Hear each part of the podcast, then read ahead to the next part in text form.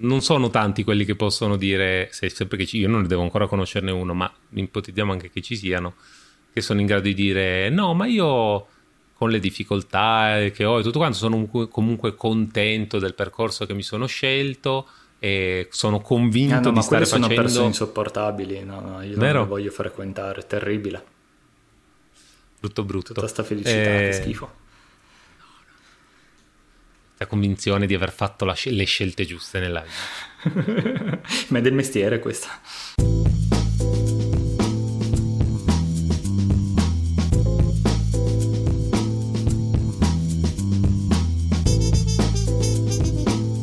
Bene. Rieccoci. Sì, per chi ci vede, oltre che sentirci, con un leggero cambio di scenario, eh? Vedi come cosa succede, la vita cambia. Ebbene eh, sì. Ecco, le, le, persone cambiano, Daniele, evolvono. esatto. Trasmetto dai nuovi studios di casa mia e questo mm, insomma giustifica un po' lo sfondo da rifugiato politico che vedete, ma adesso un po' nel tempo andrà a riempirsi. Un po'. Adesso ho fatto un accrocchio di, di cose giusto per insomma impegnare un po' la scena e non fare una cosa troppo minimal e poi lo sfondo da rifugiato è perfetto per questo episodio, Daniele, ma questi segue, ma neanche ce li pagano veramente. eh, abbiamo preparato per questo episodio una, un, un, argomento più così contingente, no? Abbiamo scelto una, una cosa uscita adesso adesso eh, che aspettavamo anche eh, e che, eh, di cui abbiamo volutamente... N- n- non ne abbiamo parlato tra di noi ancora per nulla, quindi sono curioso di vedere se siamo giunti a simili conclusioni. Mm-hmm. Eh, d'altronde avendo un cervello in due non sarebbe così solito, ma eh, vediamo, vediamo perché... Per un cervello abinorme, quindi dai. Vabbè, e quindi con questa, eh, come forse potrete intuire, dal, a parte dal titolo di questo episodio che avete già letto, quindi questi grandi misteri, chissà cosa sarà, ma eh, come potrete intuire anche dal mio sfondo eh, cartaceo letterario. Mio sfondo, sì, sì. Esatto, esatto. Eh, parliamo della nuova serie di Zero Carcare, uscita adesso adesso per Netflix, Questo mondo non mi renderà cattivo eh, che per qualche motivo ha confuso un sacco di persone perché non, non sanno se chiamarla uh, Strappare l'urgo i bordi stagione 2 o se è una, un'altra serie a parte. E proprio, a, a, lui, proprio lui che è ossessivo sulle cose ha distrutto le manie ossessivo-compulsive di mezza Italia con questa mossa. È stata proprio una carognata, se vogliamo, ma... Eh, che dire, non credo sarà il motivo per cui il, il, il, la critica maggiore che muoveranno questa serie. Dici? Ma ho questa sensazione mm. così, proprio a pelle. Forse l'ha fatto per evitare di farsi sentire, mm, di, di, sentirsi dire altri commenti sul suo romanesco e sul fatto che si mangia le parole. Ha detto vediamo se riusciamo a, a distrarli con un argomento un po' più così divisivo. Ah sì Certo, l'antica eh, tecnica segreta della scuola di Okuto del guardalà. Certo, certo. Bene sì. Eh, bene sì. Eh, beh, eh, così a pelle, ehm, vabbè, come, si, come, già abbiamo potuto sottolineare dalla, dalla abbondante presenza di eh, materiale pubblicato di Zero Calcare, eh, siamo entrambi abbastanza dei fan e ehm, io tendo a, a vado un po' a, trovarmi tu, quasi tutte le cose che, che produce o pubblica. Adesso ormai si è proprio lanciato fortemente in questa cosa dell'animazione con dei, anche dei bei risultati, quindi un, un uh, ecletticismo non, non, da poco. Eh, e eh, a pelle devo dire che comunque è un bel prodotto così secco, la, la strappiamo subito, lo diciamo. è un bel prodotto, è venuto bene. Eh, il, adesso, se vogliamo, parliamo anche dell'animazione, che sicuro non ha niente da invidiare la stagione scorsa, se, anzi, forse è anche un po' più ambizioso. E, insomma, è proprio un bel prodotto televisivo che eh, ci possiamo anche rivendere un pochino all'estero. entro limiti, perché ovviamente già eh, li, chi, tutti i paesi anglofoni, le cose che vengono dall'estero, ma adesso ancora ancora se è coreano, un po' di moda, però insomma, queste robe che vengono dall'Europa, bah. Vabbè, però in realtà comunque un pochettino se ho beccato guardando su YouTube un po' di recensioni anche di canali eh, anglofoni eh, che ne parlano e cercano di capire esattamente come inquadrare questa serie, perché noi ormai a Zero Calcare ci siamo abituati.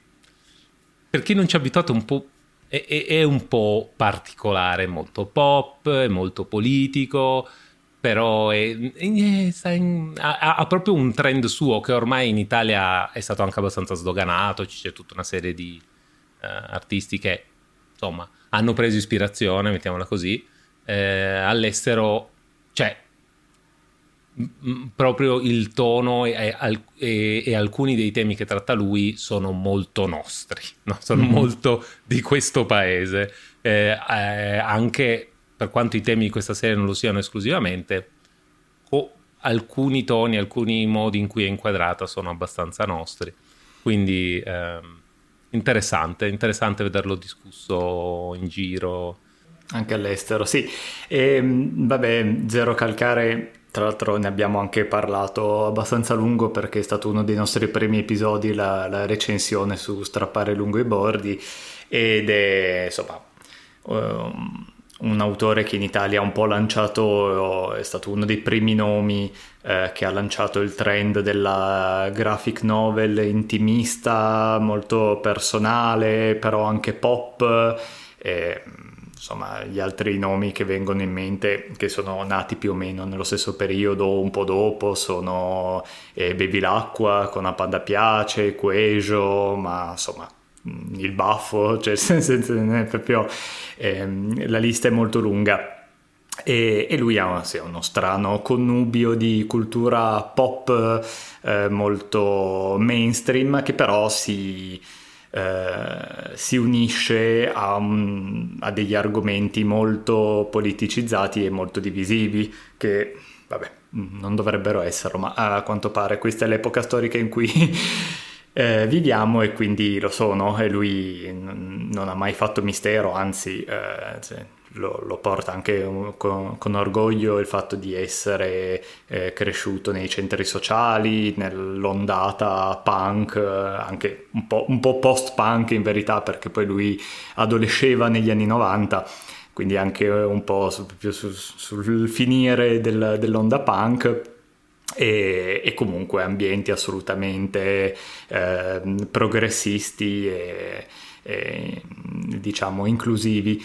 E, ehm, passiamo alla, al riassunto di trama, eh, anche insomma, qua faremo spoiler fin da subito perché comunque la trama è abbastanza lineare, non ci sono gro- grossi colpi di scena e non è quello l'importante, quindi nel caso siete avvisati, tanto nel giro di tre ore ve la siete vista tutta la serie perché comunque è una miniserie da sei episodi di mezz'ora più o meno, quindi è, è, è praticamente è come un film Marvel di adesso, come lunghezza paragonabile. Eh, comunque anche questa storia è semi-autobiografica, nel senso che insomma c'è Zero Calcare che si mette come protagonista in una versione un po' romanzata di se stessa, ma non troppo, con delle versioni anche romanzate dei suoi amici. Eh, ritornano Secco e Sara, i suoi due migliori amici, e e la serie si apre con loro che vengono portati di peso insieme a un altro gruppo di manifestanti eh, dalla polizia e portati in fermo in, in, questura dove vengono indagati, cioè dove vengono interrogati e, e qua cominciano a raccontare il motivo per cui si trovano lì.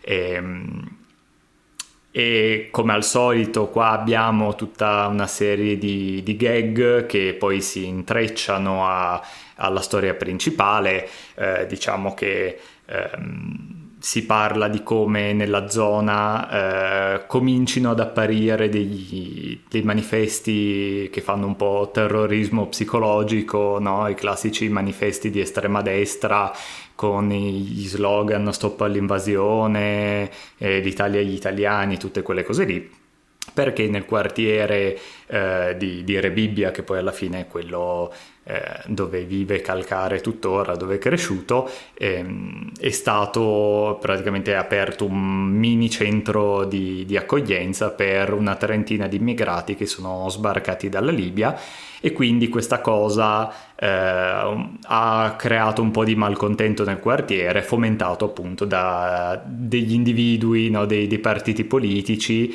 e, e anche dai media che ci vogliono tanto marciare su questa cosa qua. Contemporaneamente Calcare incontra un suo vecchio amico di, di infanzia, adolescenza, questo Cesare, che un, anche lui è un ragazzo della, della periferia di Roma, che ha avuto in passato problemi di droga ed è stato in comunità tanti anni e dopo circa vent'anni lui ritorna nel suo quartiere dopo essere praticamente aver, eh, non per sua volontà ovviamente, un po' troncato i rapporti con tutti quelli che erano i suoi amici e si trova questo personaggio in grosse difficoltà perché tutti gli altri sono andati avanti nelle loro vite, l'hanno lasciato un po' da parte molti insomma anche un po' per lo spauracchio no, della dipendenza, non, non volevano più avere niente a che fare con lui.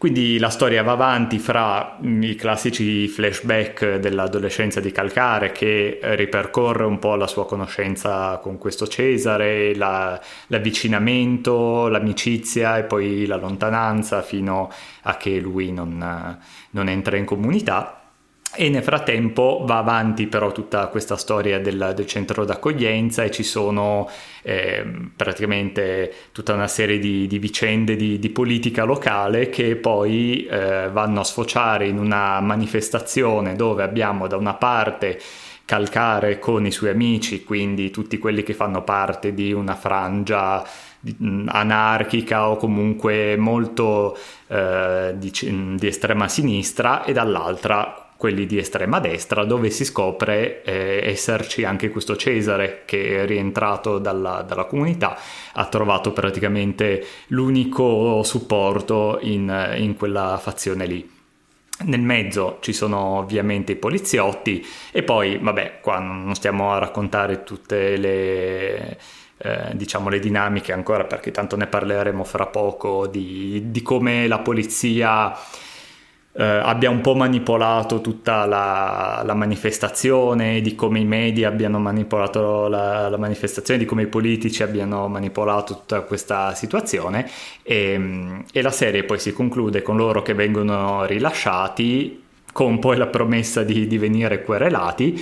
E ehm, diciamo loro alla fine sono mh, messi di fronte a un grosso dilemma morale perché loro hanno la testimonianza video che questo Cesare ha eh, colpito durante la rissa un ragazzo che è un manifestante che però è figlio di un importante politico e quindi loro sono eh, messi davanti a questo dilemma se eh, buttare Cesare nel, nel tritacarne e quindi insomma farlo tornare ehm, insomma distruggergli quel poco di vita che ha sostanzialmente o se pagare un po' tutti per, eh, diciamo, per solidarietà e alla fine loro cancellano il video quindi diciamo che fanno la cosa giusta però con la consapevolezza che questa cosa si ripercuoterà su tutti quanti.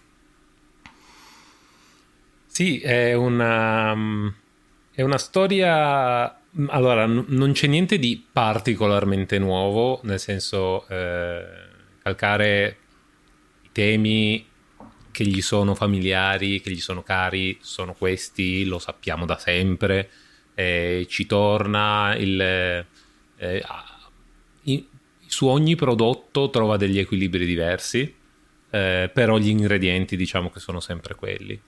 E in generale c'è stato abbastanza una eh, almeno l'impressione mia, è che col passare del tempo c'è stata una graduale trasformazione da storie più, eh, almeno nella, nel settore graphic novel sicuramente, che ha più, eh, un passato un po' più sostanzioso, ehm, a, è passato da delle storie più intimiste e più eh, anche eh, intime eh, e, e, molto personali, ha delle storie che, per quanto sempre personali, eh, sono un po' più incentrate su eh, magari degli elementi di politica o degli elementi di, di ideologia a, di cui lui è partecipe, ma in maniera più marginale, diciamo, rispetto alle sue primissime storie. Le sue primissime storie erano veramente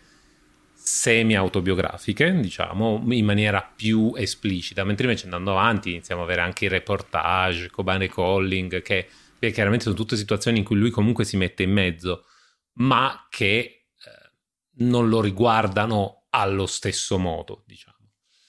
In questa serie qui cerca di trovare un nuovo equilibrio, forse, almeno questa è l'impressione che ho io, mettendo un po' quasi 50 e 50, diciamo. C'è molto della sua storia, c'è molto della sua relazione con gli amici, eh, tutta questa figura di Cesare, l'amico eh, smarrito che, eh, con cui si sono persi i contatti e, il, e le, le crisi di, di coscienza, cosa è giusto fare, cosa non è giusto fare, però poi allo stesso tempo sembra che il grosso della, della questione morale, diciamo, di questa storia eh, ha meno a che fare con le sue relazioni personali, intime con i suoi amici, come poteva essere eh, in, alcuni, in, alcune delle prime graphic novel, e più proprio sulla eh, con la I maiuscola, qual è la cosa giusta, qual è,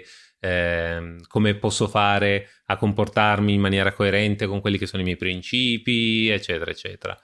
Eh, ci riesce abbastanza, devo dire, io comunque sono sempre... Ehm, diciamo che ho, ho visto molte recensioni che definiscono questa come una serie più matura,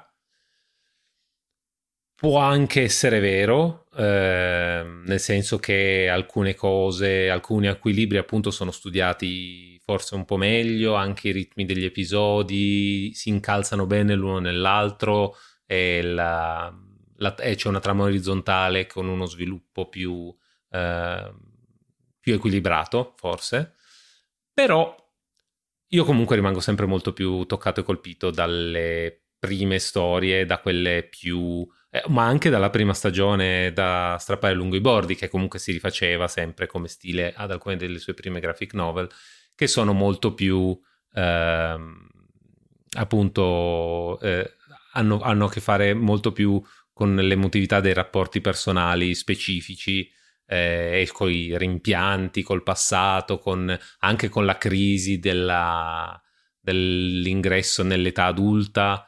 Eh, anche in questa serie ci sono, c'è si discute di crisi, di, eh, di, di, di passaggio eh, eh, in cui adesso siamo adulti, quindi eh, dobbiamo prenderci carico delle, nostri, delle nostre ideologie, nostri, dei nostri principi, però allo stesso tempo, eccetera, eccetera, eccetera. Come si fa a far contenti tutti? Diciamo che, appunto, strappare lungo i bordi forse colpiva un po' più... Eh, con un, con un po' più di veemenza allo stomaco mm-hmm. e lasciava proprio un po' un più commovente, diciamo, proprio fuori dai denti, ecco. Sì, questa stagione è stata definita più equilibrata e, e, sicuramente ha un tipo di struttura un po' più coerente, ma mh, non credo che fosse un problema di maturità quello della prima stagione. Era uno, è stata una scelta proprio eh, mi ricordo che ne avevamo parlato un po' come la struttura alla Scrubs, no? dove sì. la mazzata viene nascosta fra le varie battute, no? quindi all'inizio...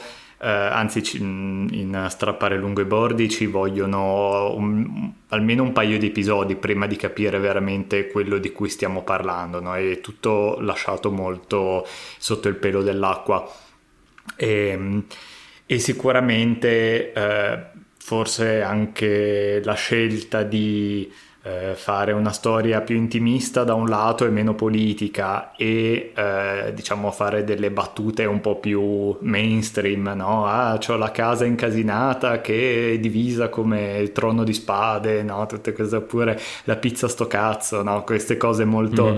eh, nazional popolari in cui si possono riconoscere veramente tutti, probabilmente è stata un po' eh, una scelta dettata dal fatto che era un prodotto nuovo ed è vero che calca Carcare a livello editoriale ha tanto successo da tanti anni, però avere un successo editoriale, ripetiamo, vuol dire eh, coinvolgere più o meno il 3% della popolazione reale, no?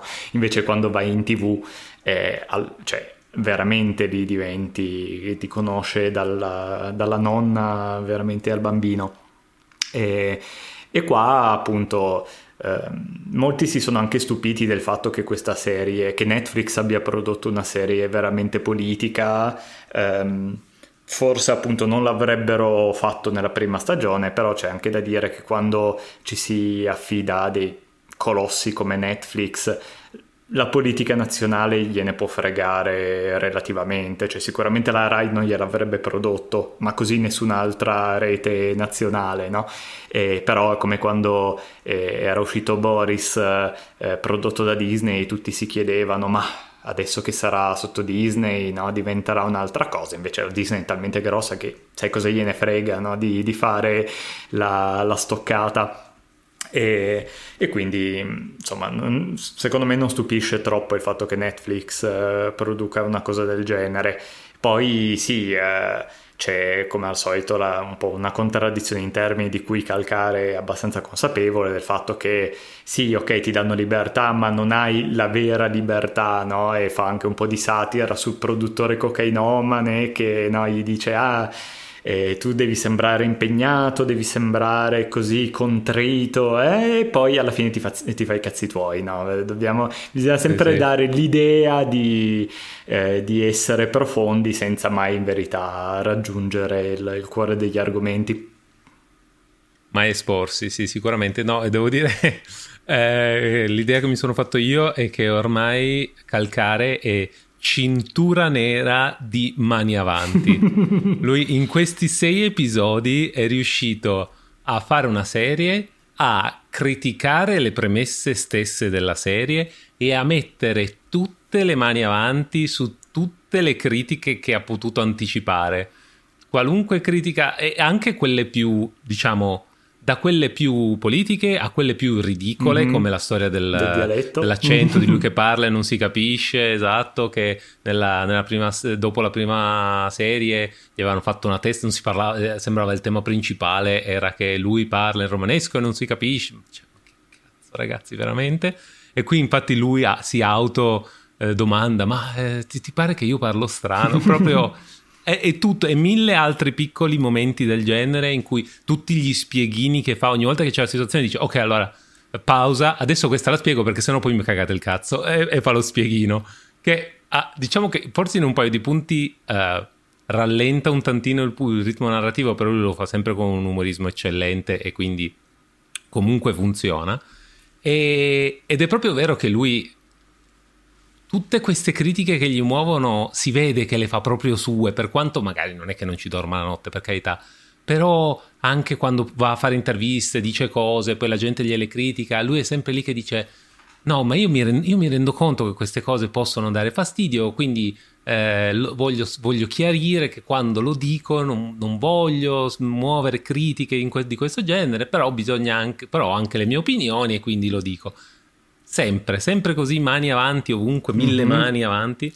Eh, e mm, che dire, finché gli regge, per lui, a un certo punto, cioè io fossi al posto suo sarei scoppiato da mo', non ce, non ce l'avrei potuta fare. O avrei smesso, oppure avrei mandato tutti a stendere e detto, sai che c'è, faccio come cazzo mi pare e non mi rompete le scatole, come d'altronde fa la maggior parte delle celebrità. Nel senso che se ti toccano la, il, come dire, il credito eh, eh, d'immagine, allora scuse, no, mi dispiace. John Cena che parla, parla dice, fa un errore sulla Cina e poi fa le scuse in cinese su YouTube, quello no, per carità.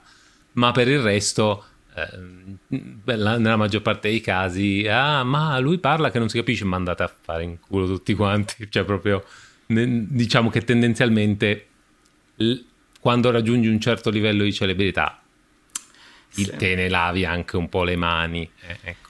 eh sì, mm, diciamo che è una vita difficile quella di, di, di, avere un sacco di persone che ti ascoltano e ti giudicano e ti criticano senza problemi perché poi insomma eh, per come sono strutturati i media e internet in generale eh, insomma da, da, da, niente si, si creano dei, delle tempeste eh, di, di, merda, però eh, bisogna anche un po' avere il, il carattere no, per, per, diventare una celebrità, infatti insomma un sacco di gente, adesso mi viene in mente già solo Lindsay Ellis, eh, no? Eh, che è comunque è una vita non facile da gestire, quindi o hai la faccia da culo o comunque devi, devi fare un po' così.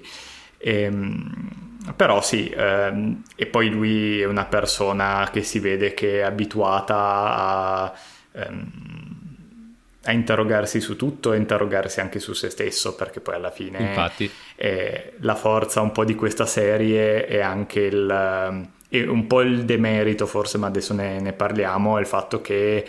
Ehm, tutto viene messo costantemente in discussione, anche la figura di Cesare che all'inizio diciamo vabbè questo è un fascista che va uh, ad attaccare i manifesti a prendersela con una manciata di poveracci sbarcati l'altro ieri e poi se vai a vedere nella sua eh, nella, nella sua intimità vedi che comunque è un po' anche lui vittima del, del mondo che è intorno.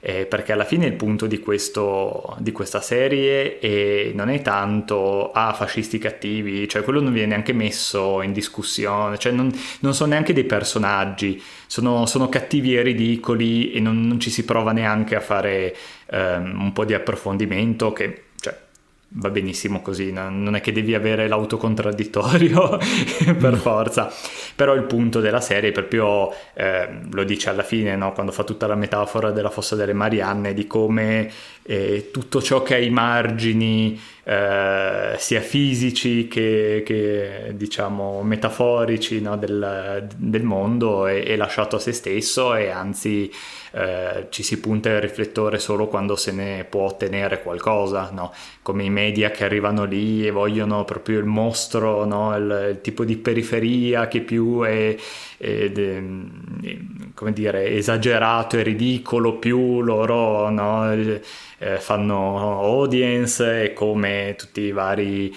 Eh, politici a, a, vari livelli sfruttino questa cosa per tornaconto personale, no? Sono, c'è tutto il pezzo della, della riunione, quella lì comunale, dove fa vedere tutte le varie fazioni politiche che alla fine non gliene frega niente a loro né del centro né dei, delle manifestazioni né di niente, loro pensano alle prossime elezioni e qual è il posizionamento migliore, qual è la strategia migliore che possono tenere per il loro tornaconto. E alla fine eh, paradossalmente perfino calcare i suoi amici sono talmente invischiati, no? sono talmente con la, con la, schiuma alla bocca per tutta la, la, questione ideologica così che poi si sono dimenticati il punto della cosa che questi qua che non hanno neanche mai visto non, come dire, non sanno neanche in che condizioni sono, non sanno chi sono, non sanno che proprio no, sono partiti per la tangente e e si sono perfino dimenticati il motivo per cui stavano litigando, paradossalmente. Sì, sì, sì, sì. Eh, eh, lui e anche noi apprezziamo eh, Quinto Dan di Overthinking e noi ci possiamo solo inchinare al suo grande livello. Eh, sì, lui ehm, in questa serie appunto mette, come dici tu, mette molto eh, è, è, quasi ironico in realtà se ci pensi, nel senso che lui fa molta... Eh, eh, mette molto sarcasmo sul discorso del eh, produttore televisivo che gli dice ma tu non devi essere divisivo, tu devi unire, quindi non devi essere, tu devi, sì, ti devi importare, devi avere le tue idee e poi, non te ne devi, poi ti, ti devi fare i cazzi tuoi, perché devi unire. E che voglio dire, vabbè, Eh, però poi alla fine questa serie un pochino questa cosa la fa, nel senso che chiaramente prende una posizione abbastanza chiara e i fascisti vengono appunto relegati a macchietta eh, perché voglio dire questo sono ma ehm, alla fine il, c'è un sacco di... Uh, ah, ogni persona in realtà se, se guardi bene ci arriva da un, uh, con un suo percorso per un determinato motivo e bisogna cercare di capirlo, però allo stesso tempo non bisogna condonarlo. Insomma, tut, tutto questo contraddittorio un po' interno che lui eh, poi proietta sui suoi amici che hanno varie posizioni, eh, lui, lui, fa un po' questa via di mezzo in cui sì e no, un po' tutto sì e no, né carne né pesce, proprio perché in realtà è una rappresentazione abbastanza fedele della realtà, nel senso, eh, il nostro è un paese che si polarizza un sacco su queste cose, forse sicuramente non solo il nostro, ma certamente anche il nostro. E eh, tipicamente noi andiamo alle elezioni eh, con eh, la convinzione che l'altro partito sia il demonio che è arrivato qui solo per affossare il paese completamente e portarci allo sbando più totale. Chissà chi ha iniziato ah, questa boh. cosa. Chissà, non saprei. Eh, qualcuno... Eh, cosa? eh, però ehm, poi andiamo alle elezioni e il giorno dopo facciamo finta di non sapere che due terzi dei nostri vicini di casa, dei nostri colleghi, della gente che incontriamo sull'autobus, eh, hanno votato proprio quelle persone.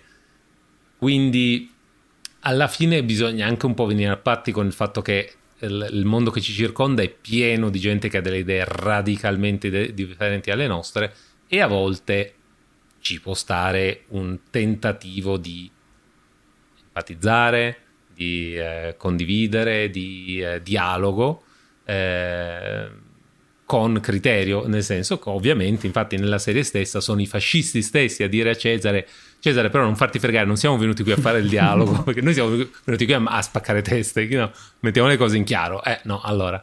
Eh, diciamo che quando si arriva a quel punto lì, ecco, forse lo spazio di dialogo sia un po' eh, eroso. Ecco.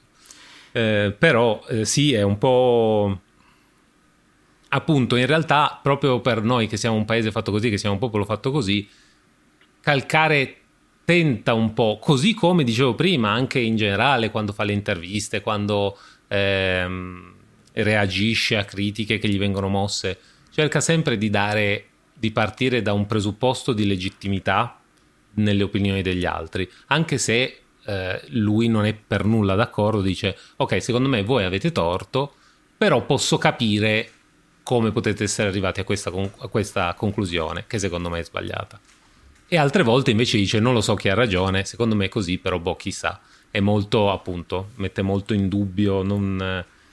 per quanto, voglio dire, chiaramente di fo- fortemente progressista, fortemente Chiaro. di sinistra, eh, allo stesso tempo non, insomma, non lo fa con grande arroganza. Ecco, secondo me questa è una è una, una, cosa che gli si deve, che io mi sento di riconoscerli, sono certo che un sacco di persone non se la sentiranno, però eh, insomma è, è, molto, è molto particolare, è molto sua questa cosa, non è molto comune. Sì, perché è una persona abituata a mettersi in discussione, ma infatti eh, ancora di più secondo me um, insomma, il centro del, dell'analisi della serie è come sia praticamente alla fine è impossibile vivere in maniera completamente in linea con i nostri eh, valori, no? Lui eh, e non solo lui, tutti i suoi amici, infatti poi c'è il, diciamo, il monologo più, più, bello che è quello della, dell'amica Sara, no? eh, di cui fra un secondo parliamo, e, e di come in verità eh, lui ovviamente è una persona di successo e quindi si sente in colpa ad avere questo successo, mentre i suoi amici che vivono a 100 metri da lui fanno delle vite radicalmente diverse e se la passano molto peggio. Quindi si sente anche in colpa poi a lamentarsi del fatto, ah però io adesso ho eh, tutte le mie ansie, le mie paranoie che però impallidiscono di fronte ai problemi degli altri e non al solito eh, bambino che, che, muore di fame in Africa di, di, di proverbiale memoria, ma anche proprio eh, i miei stessi amici mi direbbero ma di che cazzo ti stai lamentando, no? Eppure... Eh, non si può neanche dall'altra eh, allora farsi andare bene tutto e dire vabbè se chi c'è sta, mh, mm, c'è sempre chi sta peggio quindi mh, mm, boh, le cose possono anche rimanere così. E dall'altra appunto tutto il monologo di Sara che lei è intervistata dai giornali fa una, un'affermazione molto eh, diversa da come eh, si aspettavano tutti, no? un po' abbozza e dice vabbè se, se, scu- se, questo centro d'accoglienza è un problema per il quartiere forse sarebbe meglio valutare di, di chiuderlo e di spostarlo.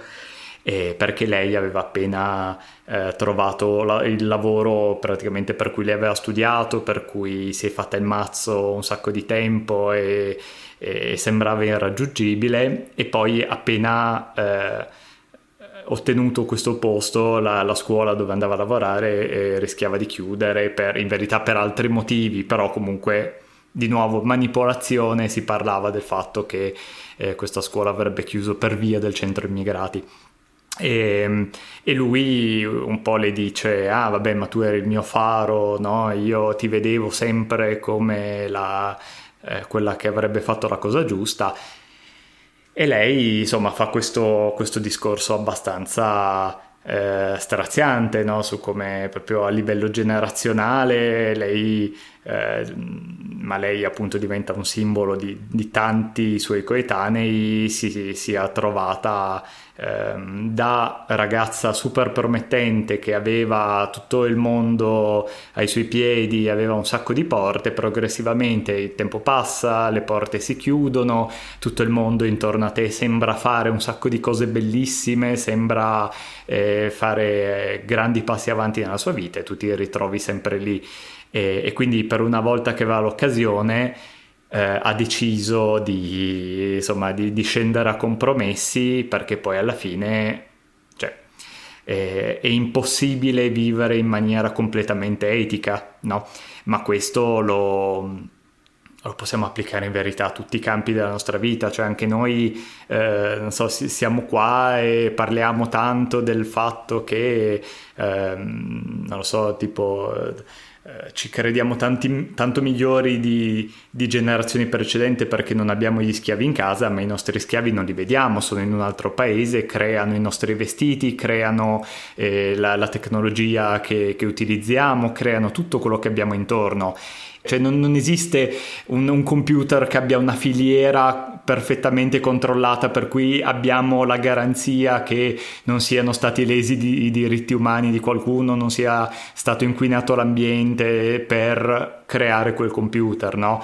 se ne fa, si sta tentando un po' di fare coi vestiti, si sta tentando di fare un po' col cibo, un po' di cose, però in verità eh, bisognerebbe avere una quantità di soldi incredibile per riuscire a, praticamente ad avere tutto quello che, eh, che nella nostra vita prodotto in maniera etica, è una cosa ass- cioè, completamente infattibile, quindi eh, si può un po' ridurre come a un po' a ragionamento da radical chic, no? Alla fine dici, eh vabbè, tu c'hai i vestiti di marca cinese che vende su internet che non stiamo a nominare e uno risponde sì, ma non mi posso permettere altro, quindi io sono contemporaneamente eh, vittima e carnefice, cioè siamo proprio mm, bloccati in un sistema che, mm, da cui non se ne esce. Sì, sì, questa è una cosa molto generazionale, nel senso che secondo me c'è, adesso c'è, su tante di queste cose c'è proprio una consapevolezza che non è compatibile con gli strumenti che abbiamo a disposizione. Eh, sarà stato l'internet che ci ha reso troppo, ci ha dato troppe informazioni, non lo so. Ehm, e anche una cosa, alcuni aspetti di questa cosa, diciamo che quantomeno nella, nel mito e nella narrazione è molto di sinistra, no? questa cosa del senso di colpa del privilegiato tende a essere una cosa che i, i, quelli di sinistra si dipingono molto addosso eh, e un po' anche a volte con diciamo mm, con, con, un certo orgoglio, no? Mm. Eh, no, però io mi sento in colpa, quindi sono migliore di voi.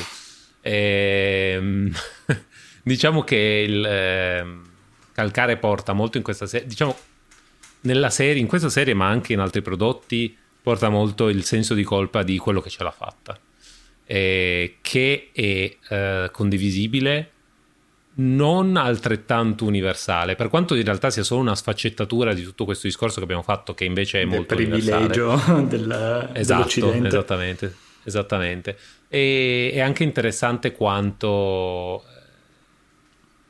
eh, ribalti un po' la, alcune sue posizioni, nel senso che le sue crisi passano dal tutti i miei amici intorno a me non ce la stanno facendo, ma hanno delle passioni, no? Tipo Sara anche, non mi ricordo se, se in Strappare lungo i bordi c'era questa cosa, sicuramente c'è in alcune delle graphic novel.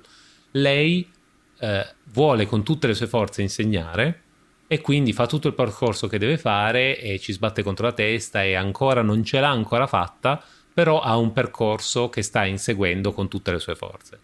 E Calcare invece è lì che dice, e io invece cosa, cosa sto facendo della mia vita? Sto provando a fare i disegnetti, mm-hmm. parole sue, non mie, eh, sto provando a fare i disegnetti, ma in realtà, boh, sto, do le ripetizioni, ma non è una carriera. Eh, cos'è, cos'è, che voglio nella vita? Cos'è? Adesso, ovviamente, la, la sua esperienza di vita è stata è, è, cambiata radicalmente nel corso del, boh, degli ultimi non so più quanti anni, ormai ben più di dieci, e, e, eh, e adesso invece è lì, si, si, è tutto ribaltato, è lui che dice, ah, eh, io ce l'ho fatta, tra virgolette, per quanto gli accolli, per quanto mi pesino un sacco di cose, lo stress e tutto quanto, e, e i miei amici invece non ce l'hanno fatta altrettanto e mi sento in colpa nei loro confronti, però allo stesso tempo eh, vorrei esprimere il mio disappunto per le cose che van, non vanno come le vorrei, mm-hmm. però a loro va ancora peggio, quindi non posso. È proprio tanto comunque che vada bene o che vada male, comunque eh, non... Non sei contento. Che, Esatto, che le cose funzionino o che non funzionino è comunque un problema. Non solo, lui tra Quindi... l'altro ha avuto successo, però non ha più una vita, perché lui no, sì. gli dicono cosa, cosa, fai quando non disegni e lui entra in crisi esistenziale. Lui si è, insomma, questo lo dice, cioè questo è proprio un elemento autobiografico, lo dice anche nelle interviste, no? si, si è proprio chiuso in questa vita da, da, praticamente da monaco amanuense, per cui lavora sempre, non, non stacca mai, stacca mezza giornata all'anno. Cioè dire, guardate la pila di graphic novel che ho esatto. alle spalle, voglio dire. E, e si è accorto che però, cioè, alla fine la sua vita è quello, guardare serie tv mentre disegna. E, insomma, sì. e un po' all'alba di 40 anni accorgersi che praticamente ha, fatto, ha usato gli anni forse migliori, così dicono, della, della sua vita eh, e però non ha, non ha, veramente passioni, non ha, cioè non ha veramente esperienza di vita quasi, no? Sì, sì. Eh, e noi invece siamo qui che facciamo, lavoriamo di giorno e registriamo il podcast la notte e editiamo al, all'alba, più o meno. E, boh, ci si prova, chi lo sa. Cioè, eh, vabbè, vabbè. Eh, no, diciamo che non è è è, non lo so, non sono tanti quelli che possono dire, se che ci, io non ne devo ancora conoscerne uno, ma ipotizziamo anche che ci siano, che sono in grado di dire no, ma io con le difficoltà che ho e tutto quanto sono comunque contento del percorso che mi sono scelto e sono convinto ah, no, di stare facendo... sono persone insopportabili, no, no, io Vero? non le voglio frequentare, terribile. Brutto brutto. Tutta sta felicità, eh, schifo la convinzione di aver fatto sc- le scelte giuste nella vita. Ma è del mestiere questa. Scusi. Eh, scusi se, se, ci può dare un tavolo, l'altro tavolo, perché qui veramente non...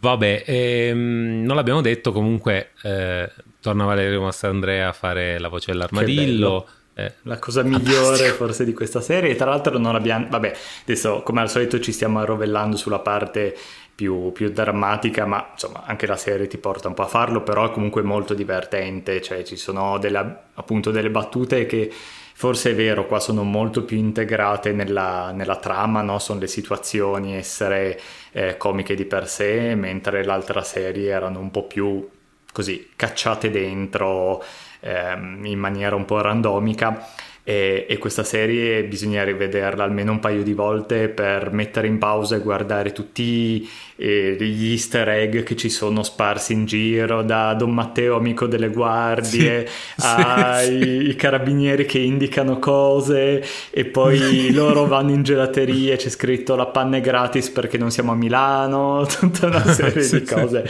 bellissime tutti i poster di, di, Tarantino sui malandrini tutte le, le cose modificate anche, anche, i gusti del gelato in gelateria, dei gusti assurdi, ce ne sono veramente tante. E, ehm, eh, ti giuro, ti giuro che due o tre giorni fa stavo per scriverti mm. e dirti ci troviamo una di queste sere mm, e, e regist- no. esatto, registriamo una intro dell'episodio in cui siamo solo noi che ordiniamo un gelato in gelateria e ce lo mangiamo. Die- dieci minuti di intro così di noi che ci mangiamo il gelato e poi titoli di testa. Capito? Bello, no? molto, questa cosa molto cinematografica, no, ti, postmoderna. Esatto, no, ti sei preso bene come quando i monologhisti americani prima del, dello spettacolo fanno sempre lo sketch di qualche minuto esatto. filmato fuori dal teatro, queste cose così. Eh, prima o poi ci, ci penseremo. Certo quando avremo un, un, team di produzione a risolvere queste cose per noi, senza dubbio. Eh, quindi, che dire, eh, consigliata da vedere, direi um, vedibile tutte insieme se siete di quella parrocchia. Eh, eh c'è un... Eh, Calcare stesso in alcune interviste ha detto ehm, è ben strutturata per essere divisa in blocchi da due episodi. Sono sei episodi, quindi tre blocchi da due episodi. Effettivamente facendoci attenzione, eh, si, si so, ha proprio un po' la struttura a tre atti suddivise sui sei episodi. Funziona abbastanza bene. Se ci si vuole prendere una pausa, poi ovviamente se no, se te la vuoi prendere quando vuoi la pausa, però per dire, eh, se, se, proprio tre ore di fila vi, vi, viene male, magari un paio di episodi alla volta lo distribuite. È, è assolutamente fattibile, non, non, dovete chiedere la mutua al, al lavoro per, per poter vedere la serie. E, e, ehm, e vedetevela perché è veramente bellina e diciamocelo, prodotti italiani veramente fatti bene, non ce n'è sempre tantissimi, non ce n'è poi di animazione, benché meno. Eh, l'animazione in Italia ormai si fa veramente più poco. Eh, che poi, tra l'altro, questo forse non è un, una, una, delle case di produzione è, è, francese, tra l'altro, mi sa. Quindi, comunque, vabbè, però eh, anche in, in, Europa in generale l'animazione non è che se ne faccia tantissima, quindi ehm, anche solo per quello, ma anche solo perché è una gran bella serie, quindi dai, su, forza. Eh, Passiamo ai eh, consigli. Passiamo ai consigli per gli acquisti. Io rimango nel campo dell'animazione perché sono andato a vedere la settimana scorsa, primo giorno di uscita, eh, il nuovo film di Spider-Man, quello prodotto ah, da Sony, ah, seguito nice. del già eh, insomma molto bello e molto ben recensito Spider-Man Into the Spider-Verse. Eh, il seguito appunto appena uscito si chiama Spider-Man Across the Spider-Verse, quindi siamo sempre sul, sul tema ed è appunto seguito diretto al primo film eh, di cui tra l'altro forse ho anche già parlato un po' tangenzialmente in qualche episodio, comunque è, è, ispirato a un personaggio dei fumetti che è stato creato nei primi anni 2000 per l'universo Ultimate della Marvel. Eh, creato da Brian Michael Bendis e dalla nostra Sara Pichelli in questo universo alternativo dove Peter Parker muore durante un combattimento con Goblin, mi pare. Eh, diventa Spider-Man un nuovo ragazzo che è questo Miles Morales, che è anche lui eh, ragazzo della periferia di New York, eh, di origine metà portoricana, mezzo afroamericano e molto giovane, tipo tredicenne, e, e si deve sobbarcare, insomma, le, le, come si dice, la, la, tutta la responsabilità del supereroe. Eh, appunto il primo film mi ricordo che era uscito già qualche anno fa, nel 2018 mi pare, e visto che il mio feed di Instagram sono tipo tre quarti artisti, era esplosa la testa a tutti quanti perché era stata veramente una delle cose più rivoluzionarie a livello di animazione che sia eh, stata fatta negli ultimi anni. E, tra l'altro adesso il primo dovrebbe essere in rotazione su Netflix, quindi lo, lo, potete recuperare molto facilmente. Comunque ha questa commistione molto particolare e un 3D però è ehm, mischiato al 2D, ha delle, proprio alcune soluzioni visive che sono prese paro paro dai fumetti, è molto pop, ogni tanto ci sono eh, utilizzo di retini, utilizzo di ehm, onomatopee proprio scritte sul, sullo schermo quando succedono delle cose. E e se già il primo film era stata veramente una botta di innovazione, con questo veramente, cioè, eh, immaginatevi il primo film sotto steroidi e tutto, e tutto di più.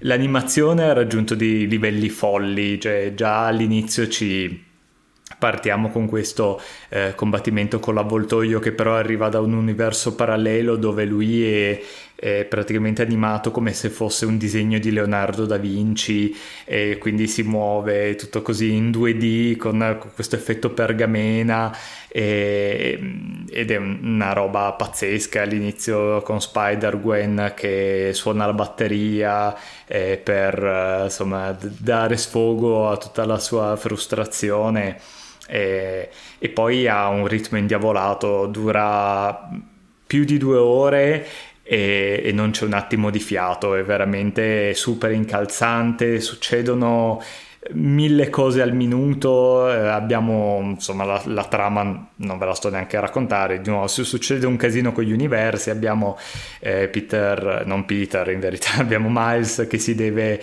destreggiare un po' ovviamente con la sua vita da adolescente, il fatto che sta crescendo, il rapporto con i genitori che eh, un po' lo vogliono tenere sempre bambino, non, non, gli danno fiducia, non gli danno possibilità di, di essere veramente libero e poi ovviamente tutta la, la, solita cosa che lui deve salvare il mondo. E questo qua nonostante sia un film tronco perché mi spiace dirlo però è un primo tempo di un secondo che uscirà penso l'anno prossimo. E, è veramente un film da, da, andare a vedere da andare a vedere in sala. Non fatemi incazzare perché questo cioè io sono andato il primo giorno di programmazione c'erano 20 persone in sala mortacci vostri. Ragazzi fra vent'anni rimpiangeremo il cinema, quindi andiamoci ancora adesso che ce l'abbiamo perché fra vent'anni non, non, rimpiangeremo i, i, reality di cucina con cui ci stiamo rincoglionendo, quindi adesso sono le ultime, gli ultimi colpi, andiamolo a vedere perché questo è tutta un'altra cosa, è proprio un'esperienza, spero che sia ancora in sala in questi giorni, è tutta un'altra esperienza. E boh, consigliatissimo, è, è un film gigantesco, veramente qua si sfrutta veramente la, la questione del multiverso, non come dicevamo in Doctor Strange che ehm, si usava un po' per fare fanservice, mettere Patrick Stewart, mettere un po' di gag così, qua si, si esplorano veramente tutte le, le, possibilità sia artistiche perché poi ogni universo fa, fa storia a sé, ha uno stile differente, viene introdotto il personaggio che esiste già nei fumetti di Spider-Punk che è bellissimo che è animato come se fosse le, le, grafiche punk proprio degli anni 70, tipo Nevermind the Bollocks, con queste eh, fotografie fotocopiate, strappate, lui è animato così e ogni universo è a sé ed è boh, un film visivamente eccezionale, possibilmente ancora meglio del primo. E, ehm, boh, recuperatelo perché probabilmente il miglior, mm, questo e il suo predecessore sono i migliori film di Spider-Man proprio di, di tutti i tempi insieme a quelli di Raimi. Sì, è il, eh, eh, me lo immaginavo che, la, che l'avessi citato. Eh, io eh, tanto ne, per... fa, ne, parliamo e ne facciamo un episodio. Magari adesso vediamo se aspettiamo che si chiuda la trilogia, però ne parliamo poi bene in un episodio. Sicuramente sicuramente. Ehm, io a sto giro, eh, visto che parliamo di televisione, ne approfitto per buttare un suggerimento di televisione. Non è un, una cosa particolarmente di nicchia, quindi non che non sia nota, però diciamo che non se n'è più parlato molto e è, è uscita adesso da un pochino in realtà, forse già un mesetto buono, eh, l'ultima stagione della... Eh, oddio, la versione italiana del titolo non sono sicuro, ma The Marvelous Mrs. Maisel, che è questa serie che è andata in, in onda, è, è in streaming eh, dal 2017 al 2023, cioè ora. Sono 5 stagioni, in totale 43 episodi da circa un'ora l'uno, e che parla di... Eh, la trama, eh, per chi non lo sapesse, parla della, di questa eh, donna, una moglie, madre di famiglia, eh, negli anni fine anni 50 sul, sul, sul, al confine con gli anni 60 eh, la cui vita viene un po' scossa dalla fine del suo matrimonio, eccetera, e che decide fondamentalmente di darsi alla stand-up comedy.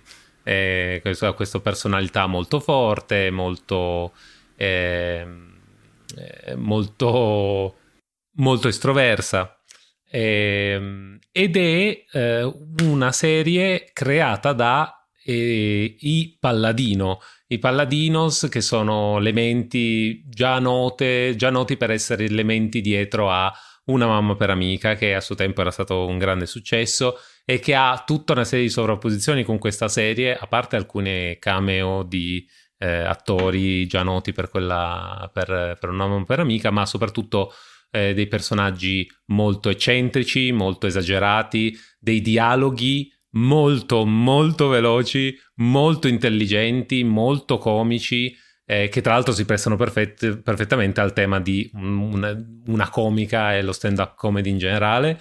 Eh, è un cast veramente notevole, non tutti i volti molto noti, ma eh, alcun, qualcuno, eh, qualcuno, più di, di, altri. Mi viene in mente in particolare Tony Shalhoub, che è un, un attore eh, fantastico che ho visto in un miliardo di cose, quel classico caratterista che vedi in un milione di cose ma non ti ricordi mai dove, dove l'hai già visto, sicuramente in Gattaca, ha una parte in Gattaca, ma anche eh, Abel, protagonista della serie Monk, che è eh, non, non, una delle più note qui in Italia, ma comunque eh, un, un, bel successo.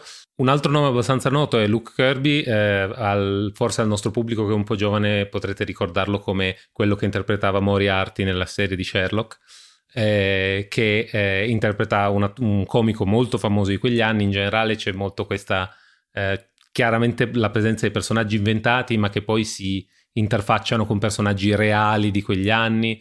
Insomma, è molto intelligente, scritta molto bene e come sempre quando una serie arriva alla fine non che è già totalmente completamente esausta, c'è sempre anche un po' di nostalgia, no? un po' di tristezza. Quindi mi sono visto gli ultimi episodi e mi ha lasciato un po' così, no? Un po' di malinconia. Ho detto, vabbè, dai, la, la, men- la menziono e, e la, considero questo un po' il canto del cigno eh, di questa mia esperienza, che è stata comunque molto bella, una serie veramente eh, di qualità eh, e con una scrittura e dei dialoghi veramente spaziali. spaziali. Ehm, bene, eh, detto questo, anche questo episodio ce lo siamo portati a casa con tutte le difficoltà del caso. E, ehm, eh, ci diamo appuntamento al prossimo episodio. Il prossimo, sicuramente, come promesso, eh, portiamo avanti la, la, serie dei film Disney. Il, al prossimo tocca eh, Hercules, quindi sono già qui che mi sto preparando. Mm-hmm. E, e... È il caso di dire da zero a eroe? E...